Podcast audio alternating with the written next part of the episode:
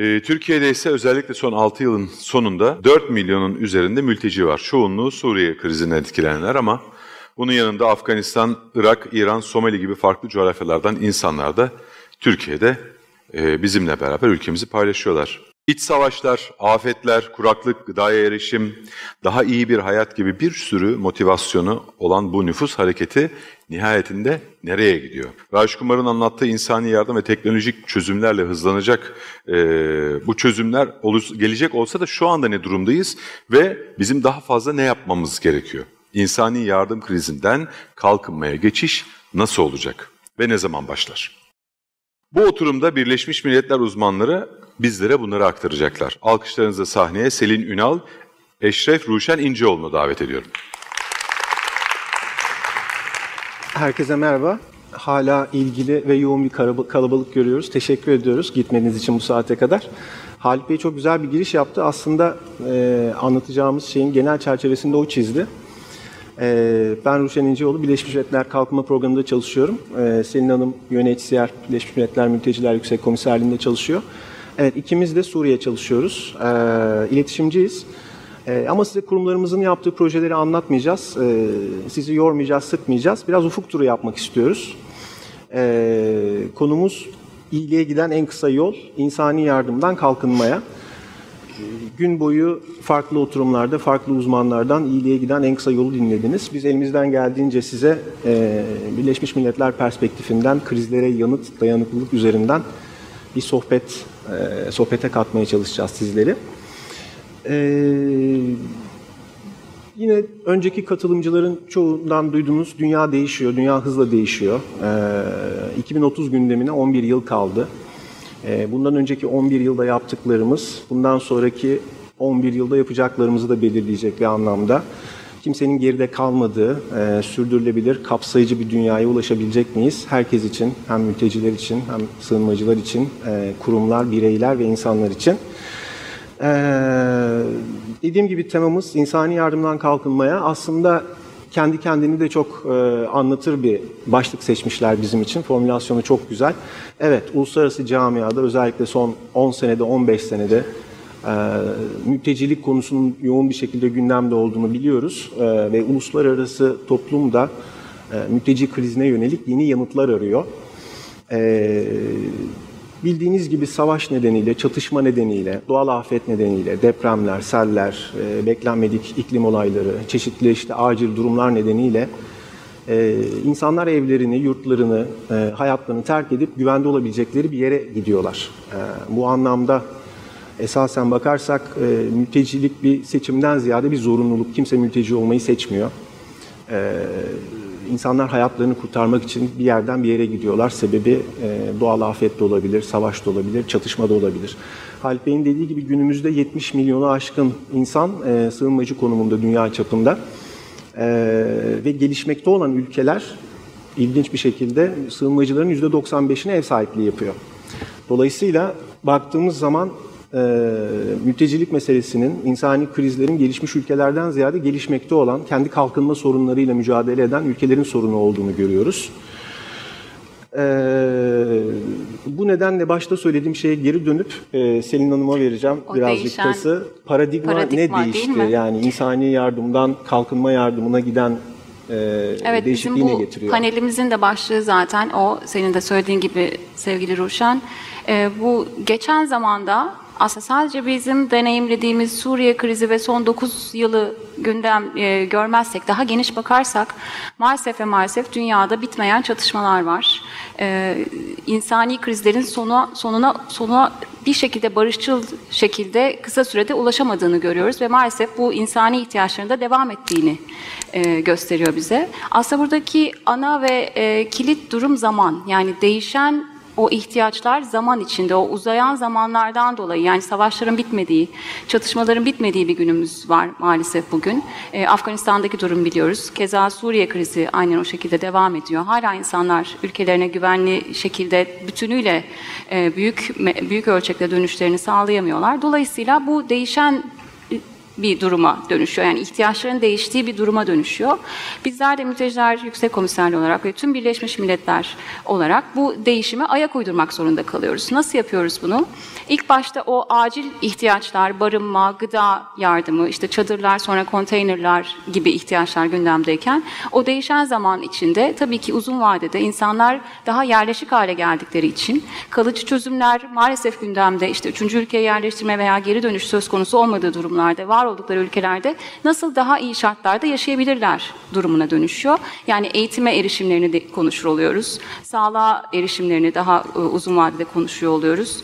E, Bunların sürdürülebilir olmasını, bir işe erişimlerinin var olmasını konuşuyoruz. Dolayısıyla bu paradigma, yani aslında dünyada var olan paradigmaya ayak uydurmak zorunda kalan Birleşmiş Milletler kurumları ve uluslararası camiadan da beklediğimiz aynı hızda bu değişime yanıt vererek e, bu müdahalede var olmaları gerekli. Öyle değil mi? Öyle. Şimdi tam bu noktada bizim kendi aramızda dayanıklılık, resilience olarak konuştuğumuz bir kavram var. Biraz ondan bahsedelim istiyorum ben. Ee, insani yardım ve kalkınma alanında çalışan profesyonellerin çokça kullandığı böyle bir hacı yatmaz metaforu var. Benim de çok hoşuma gidiyor. Yani dayanıklılık, dayanıklılık işte bizim raporlarımızda, metinlerimizde görüyorsunuz. Ne bileyim işte yerel yönetimleri güçlendirmek, e, iş gücü piyasasına yönelik bir takım adımlar atmak, e, orta ve uzun vadeli e, çözümler getirmek adına mülteci krizine. Nedir bu dayanıklılık diye baktığımızda e, şunu görüyoruz. E, Selin'in bıraktığı noktada bu paradigma değişikliğinin üzerine bindiği en önemli mefhum aslında dayanıklılık. Bireylerin, kurumların ve toplulukların dayanıklılıklarını artırmaya çalışıyoruz. E, Hacı Yatmaz metaforundan bahsetmiştim.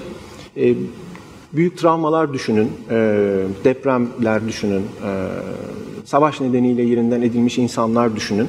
E, ve bu insanların yine bir başka ülkede hayatlarını yeniden kurmaya çalıştıklarını düşünün. E, aslında hem misafir oldukları ülkelerde e, kendilerinin yaşadıkları sorunlar hem de bu kadar ani ve beklenmedik bir nüfus artışını bir anda e, kucaklarında deyim yerindeyse bulan ülkeler için ciddi zorluklar söz konusu. Ee, bu nedenle işte bu bahsettiğimiz paradigma değişimi biraz artık e, hem e, mülteci bireyleri hem e, onları misafir eden ülkeleri, kurumları e, güçlendirmeye, dayanıklılıklarını arttırmaya e, yönelik bir e, arayış içerisinde. Ee, Planlarımız da o şekilde evriliyor planlarımız da o şekilde aynen. Yani Peki, biraz doğru. istersen e, TRP'den çok bahset doğru. burada senin. Çok detaylı tabii biz konuşuyoruz devamlı Ruşen'le de sadece burada değil e, kurumlar çok yakın çalıştığımız için Türkiye'de müdahaleyi Birleşmiş Milletler'in bu iki kurumu mülteciler ve kalkınma programı olarak e, liderlik ediyoruz.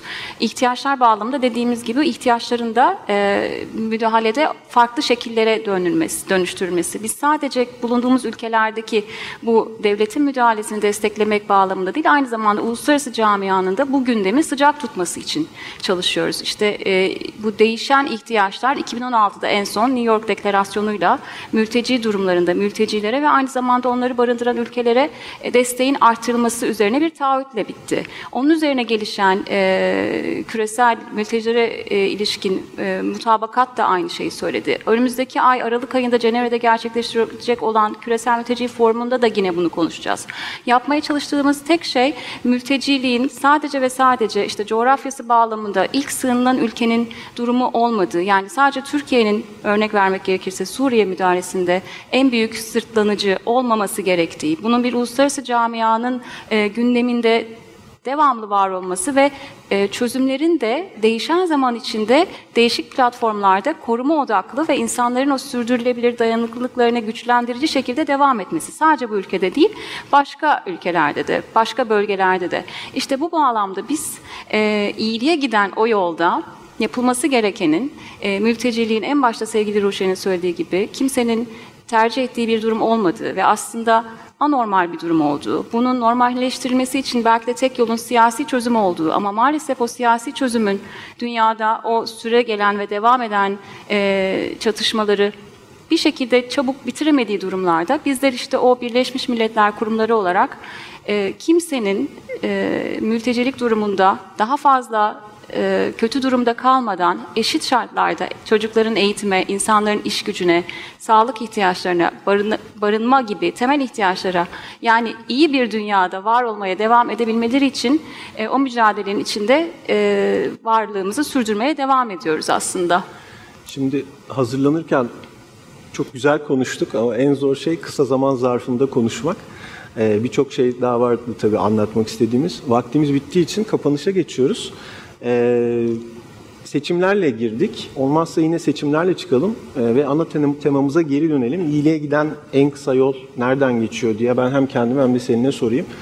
Ee, mesela iyiliğe giden en kısa yol herhalde iyi, iyi, iyi olmayı seçmekle başlıyor. Ee, yani mültecilik bir seçim değildi ama iyi olmayı hepimiz seçebiliriz herhalde bireysel düzlemde. Ee, iyiliğe giden en kısa yol herhalde e, kapsayıcılıktan geçiyor, dayanışmadan geçiyor, adaletten geçiyor, yardımlaşmadan geçiyor. Ee, kimseyi geride bırakmamaktan geçiyor. Sen ne söylemek istersin? Ee, Kimseyi geride bırakmamak çok güzel bir e, his veriyor benim, benim açımdan. Doğru. Bence empati çok önemli. Yani karşımızdakinin hangi durumda e, kim olduğu üzerine ön yargısız bakmak çok çok önemli. Yani kendimizi bir başkasının yerine koyup onun içinde bulunduğu duruma göre e, durursak bence iyilik belki orada da başlayabilir. Ön yargılardan uzaklaşıp e, ötekileştirmeden ve karşımızdakinin durumunu da anlamaya çalışarak hayatın her alanında bakarsak belki de mültecilere bakış açımızda biraz daha farklılaşabilir diyorum. İyiliğe giden yol empati olabilir. Çok teşekkür ediyoruz bizi dinlediğiniz için. Teşekkürler.